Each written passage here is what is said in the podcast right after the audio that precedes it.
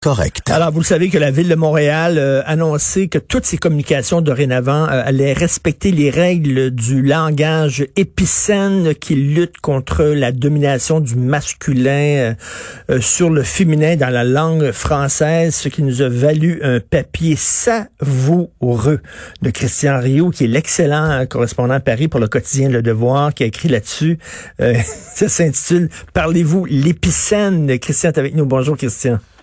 Bonjour Richard. Bonjour. Et, euh, euh, tout d'abord, tout d'abord, euh, avant d'aborder ce sujet, il y a beaucoup de Québécois. Je sais que vous n'êtes pas un, expert en santé publique là, mais il y a beaucoup de Québécois qui, bon, on lit dans le journal, la Grèce accueille des touristes étrangers, l'Espagne accueille des touristes étrangers, et il y a encore des Québécois qui rêvent, qui s'accrochent à dire, ben c'est peut-être possible d'aller en Europe cet été, c'est peut-être possible d'aller en France cet été. Qu'en est-il? Peut-on encore rêver ou il faut enterrer ce rêve-là pour l'été, selon vous? Euh, écoutez, c'est difficile à dire évidemment, euh, mais dans le disons l'été proche, je pense que ça va ça va être difficile à moins que vous ayez la citoyenneté euh, grecque ou vous ayez une hmm. citoyenneté européenne. Là, évidemment, vous pouvez rentrer dans, dans votre dans votre pays. Mais je pense que pour pour ce qui est de l'été proche, bon, qu'est-ce qui se passera au mois d'août? Il se pourrait bien qu'au mois d'août toutes les barrières tombent. C'est pas c'est pas impossible. Surtout qu'en ce moment, vous savez, en Europe, on est vraiment dans le déconfinement, c'est-à-dire que on s'aperçoit que des pays qui ont commencé à déconfiner il y a trois semaines, il y a presque un mois maintenant, euh, n'ont pas de deuxième vague. Hein. Ben les nouvelles sont en ce moment En, Europe très très très rassurantes. Donc euh, et en France, euh, ça fait bien deux semaines là, et puis on, ne voit pas de, de, nouvelles vagues. Et surtout, ce qui est rassurant, c'est qu'on voit qu'il y, y, a des masques partout, que les gens respectent grosso modo les, les, les barrières et puis qu'il y a des tests. C'est-à-dire il y a de plus en plus de tests. On, on en est rendu maintenant à tester les gens sans leur demander de, de, de ah d'ordonnance, euh, euh, tout ça. Et donc là, on voit que si on, si on a des tests, si on a des masques, ben, euh, si à un moment donné il y a une deuxième vague, on n'est pas plus con que les Coréens ou les Taïwanais. On est capable de faire ce qu'eux ont fait dès le début, euh, au moment de la première vague, et on fera ça et on aura les mêmes résultats qu'eux. C'est-à-dire fantastique, mais normalement, à peu près normalement. Jusqu'à maintenant, jusqu'à maintenant, le, gouvernement Canada est très clair, le gouvernement canadien est très clair, c'est-à-dire qu'on va en Europe seulement si c'est nécessaire pour notre travail et tout ça. Euh, on, décourage totalement à faire du tourisme. Là. Oui, mais ce qui va, ce qui va se passer, c'est que les barrières intra-européennes vont tomber. Je pense hmm. que ça, c'est, ça c'est clair. Euh, je pense que euh, un Français va pouvoir aller en Grèce, euh, les Allemands vont pouvoir aller en Grèce ou, ou, en Italie. Ça, je pense qu'au mois de juillet, ça va être, c'est, évident que ça va se faire. Les trains commencent à reprendre. pour ce qui est des, des, des, des, barrières, je dirais européennes, là, ça risque de prendre un, peu plus de temps. D'autant plus que l'Amérique du Nord est un petit peu en retard, vous savez, sur sur l'Europe dans dans, dans l'épidémie. Donc mais euh, visiblement, en tout cas pour l'instant, tout semble indiquer qu'on s'en va vers ça. Bon, on croise nos doigts, qui sait, peut-être au mois d'août, fin juillet, début août. Euh, Christian Riouli, Piscine, euh, ça vous a fait sourire, ça? Oui, ça m'a ça m'a beaucoup fait sourire parce que bon, vous savez, on reproche depuis, euh, euh enfin des groupes militants reprochent euh, depuis longtemps euh, au français d'être une langue, dit-on, chauvine, sexiste, etc. pour pour des raisons souvent de de, de, règles de grammaire, des raisons, euh, des raisons très simples, alors que le, le français, en tout cas, euh, moi, je, le français que je connais, c'est un français qui historiquement a été très marqué par les femmes. Euh, mmh. La constitution du français, vous savez, le français classique au 17e, au 18e siècle, se fait largement sous l'influence des femmes, des salons littéraires, parce que le français est une langue littéraire, Madame Lafayette, Madame de Sévigny, et donc que qu'on se mette tout à coup à accuser le français d'être une affreuse langue, vous savez, un marteau, est-ce que c'est sexiste? Est-ce que c'est, euh, c'est, est-ce que c'est, raciste? Je sais pas, ça dépend ce qu'on fait avec, avec, euh, avec un marteau. Et euh, effectivement, on voit aujourd'hui non seulement des militants, mais ce qui est peut-être normal, dans le fond, que les militants veulent se donner leurs propres règles de grammaire. vous savez, tous les groupes militants ont toujours eu leur, leur jargon quelque part, mais on voit des, des, des, des administrations étatiques, des États, des, des, administrations gouvernementales gouvernementales, des, des, administrations municipales comme la ville de Montréal, là, puis la, la ville de Gatineau, décider d'adopter des règles qui sont pas les règles de l'usage de, de, de, la langue française. Hein. On, mm. on, pense, par exemple, oui, qu'on pense par exemple à la question du euh, de, du fait de désigner les ouvriers, les infirmiers en français. Qu'est-ce que vous voulez? Il n'y a pas de neutre. En anglais, il y a un neutre. Ça, ça existe depuis que le latin est disparu, puis que le, le gallo-romain est disparu. Le neutre est disparu en français pour des raisons historiques. Euh, certains linguistes disent que le, neutre ressemblait trop au masculin, donc ils se sont fusionnés à un moment donné et on a inventé ce qu'on appelle une sorte de masculin générique, c'est-à-dire que quand on dit les ouvriers, ben, ça comprend tout le monde.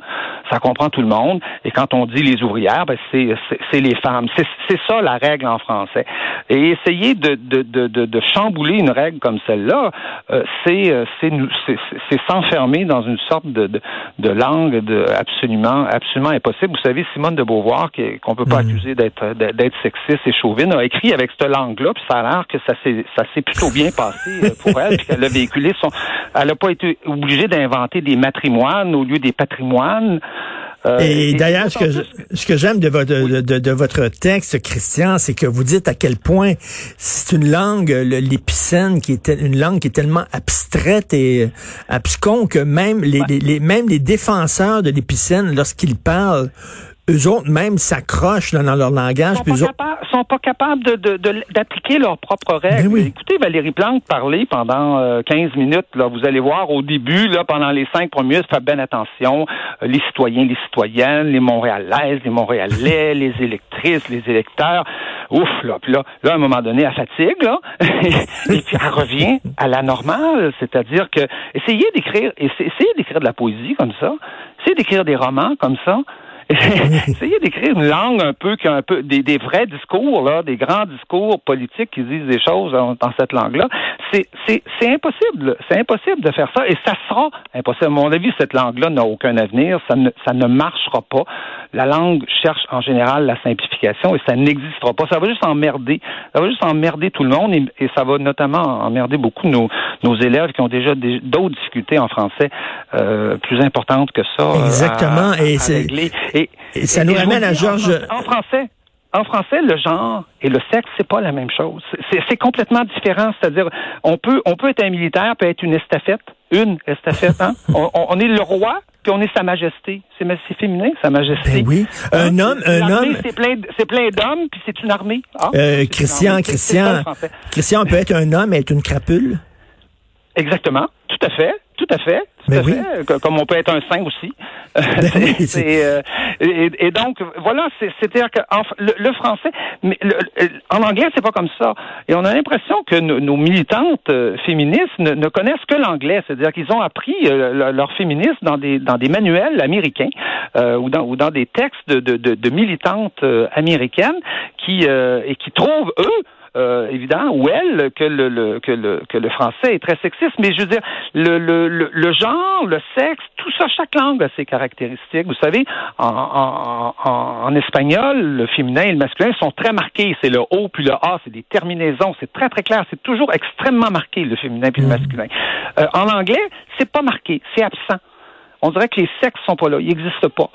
C'est comme le français est quelque part entre les deux. Il est discret, il y a le e muet, c'est une langue un peu, c'est une langue de la finesse le français. C'est une langue où, euh, où euh, oui les sexes sont là, mais on peut jouer puis on joue avec les genres. D'où le grand problème, par exemple, que les Anglais ont à apprendre notre langue. Ils sont toujours en train de mélanger le féminin puis le masculin. Hein?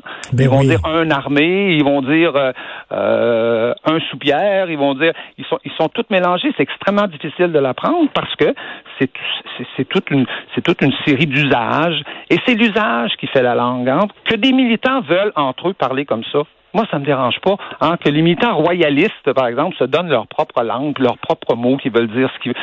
Entre eux, ils peuvent faire ce qu'ils veulent. J'ai, aucun problème avec ça. Mais quand on arrive au niveau de l'administration, on respecte l'usage de la langue française. Le jour où ces usages-là seront passés vraiment là dans, les habitudes, OK, on les adoptera. Même moi, je, je, je, la parlerai, cette langue-là, le jour où ça sera la langue qu'on parle. Mais, Christian, je vais, je vais, je, vais vous déprimer. Je vais vous déprimer, Christian, parce qu'il y a eu un vote au conseil municipal et tous les conseillers, tous les conseillers unanimement ont voté pour l'adoption des règles épicènes. C'est incroyable. ils ont voté pour une langue qu'ils sont pas capables de parler. oui. Non, non mais c'est d'imaginer ça. Mettez-les au défi de parler pendant deux heures de temps, là. Euh, nous faire un beau grand discours à la Fidel Castro pendant deux heures de temps. Ils seront incapables de respecter ces règles-là. C'est des règles qui sont d'une complexité, d'une lourdeur, d'une pesanteur absolument impossible. Et personne ne parle comme ça. Mais, sinon des militants. Mais c'est un vieux fantasme des intellectuels depuis très longtemps de, de, de changer la langue, de modifier la langue pour modifier les esprits. Ça nous ramène à 1984 de George Orwell, où Big Brother, justement, euh, enlève certains mots, dit que tel mot veut dire telle autre chose, change la définition des mots en disant, mais en changeant la langue, on va changer la façon dont les gens pensent. Oui, oui, absolument. Vous savez, quand on a euh, mon vieux patron euh, au magazine d'actualité, Jean Paris, disait, vous savez, quand on a gagné la guerre des mots, on a gagné la guerre. c'est quand on est, on est arrivé à imposer son vocabulaire, vous savez, c'est euh, vrai ça, c'est vrai. Mais et je, je mais je, je, trouve aujourd'hui que parce que vous savez, une langue, quand même, c'est un instrument relativement neutre. Ça dépend, ça dépend ce qu'on, ça dépend ce qu'on, ce qu'on, ce qu'on en fait. Vous savez, le, le, grand poète Léopold Sangar, qui, qui a lutté contre le colonialisme, il a dit le français c'est mon butin, ça m'appartient. Hmm. Euh, il a pas dit c'est une affreuse langue colonialiste, dégueulasse, dont il faut se débarrasser ou qu'il faut réformer complètement. Au contraire, il s'en est accaparé, il l'a pris et il a exprimé avec cette langue-là.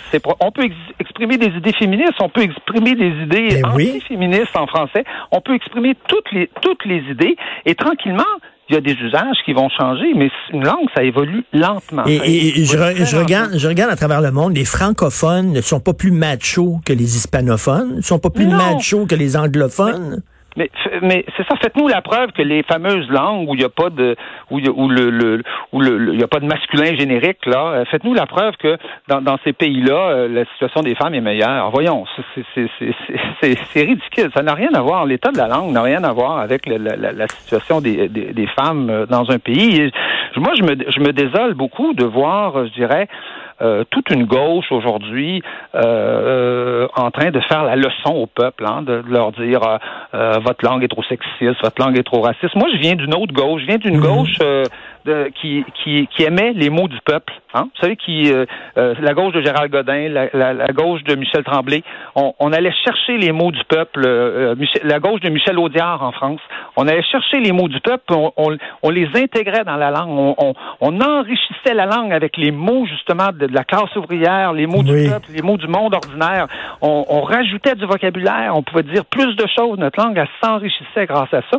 Aujourd'hui, on a une gauche qui veut plus faire ça, qui, qui fait juste la leçon. On dirait des, on dirait des, des, des dames de Saint-Anne qui font la leçon au peuple tout le temps, sans arrêt, en train de leur dire faites pas ci, faites pas ça. C'est quoi ça? C'est une gauche qui aime plus le peuple. Exactement. Qui aime plus, le, qui aime plus notre langue. Exactement, et euh, qui veulent qu'on adopte une langue totalement abstraite. Et, et euh, euh, votre texte, Parlez-vous l'épicène, n'est pas seulement une attaque contre le langage épicène, mais c'est aussi, mon Dieu, vous rendez hommage à la langue française parce que c'est tellement élégamment écrit cette chronique-là. Et vous êtes comme un grand pianiste qui utilise toutes les notes de son clavier. là. C'est un, c'est un, c'est formidable, c'est savoureux, c'est extrêmement bien écrit. et vous, vous, vous, vous démontrez que la langue française, c'est une langue qui riche.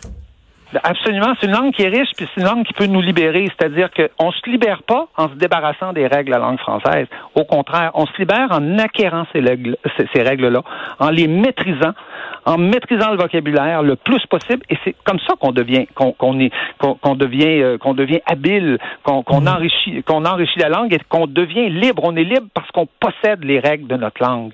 Et, et non pas en s'en débarrassant, pour en parlant n'importe comment. Et cette folie-là, cette folie-là ça n'a pas, euh, ça pas encore euh, euh, contaminé la, France, là. J'espère que non. C'est présent, c'est présent. Le, le, le, qui est celle, celle, qui est un peu le, le, le pendant français de, de, de, de, Valérie Plante, c'est c'est c'est Madame Hidalgo, mm. la mairesse de, de, de Paris. Elle, elle met des points ES un peu partout dans dans dans dans, les affiches de la ville de Paris. Euh, là encore, ces points ES, personne n'est capable d'écrire avec, avec ça. Sinon, des militants très spécialisés qui s'acharnent évidemment à rajouter des points ES un peu, un peu, un peu partout. Et euh, ça commence ici, effectivement, aussi à, être à être présent. Mais je, le répète, ça n'a aucun avenir. moi, je, je, je, je, pense que c'est comme c'est comme Christian. L'habitude langagère là euh, triomphe. Elles triompheront pas, mais mon Dieu, le temps qu'elles vont nous faire perdre. Ben, tout à fait. Puis, puis en terminant, Christian, autrice. C'est-tu assez laid, ça? Euh, autrice. Oui, euh, autrice. On veut, oui, euh, voilà. C'est-à-dire que vous savez, moi, j'ai fait partie aussi de tout le mouvement dans les années 80, par exemple, où on s'est dit qu'il fallait euh, féminiser un peu les types de fonctions. Madame la première ministre, j'ai toujours eu que ça toute ma vie, moi. Je, bon, euh, j'ai aucun problème avec ça, mais encore faut-il effectivement que que que ça ça sonne bien, que ça rentre dans parce qu'il y a une sonorité dans une langue, il mmh. faut que ça s'intègre, euh, il faut que ça marche. Alors, autrice euh, écoutez, peut-être que ça va triompher, euh, peut-être que ça triomphera pas. On en reparlera, dans, on, saura ça dans 10 ans, dans 20 ans. Peut-être que ça va disparaître. Faut dire qu'en, faut dire qu'en France, il y, a plein de mots qui apparaissent et qui disparaissent euh, au bout de presque au bout de six mois, au bout de deux ans, là, pratiquement. En France, c'est particulier parce qu'on dit Madame le maire, Madame la maire?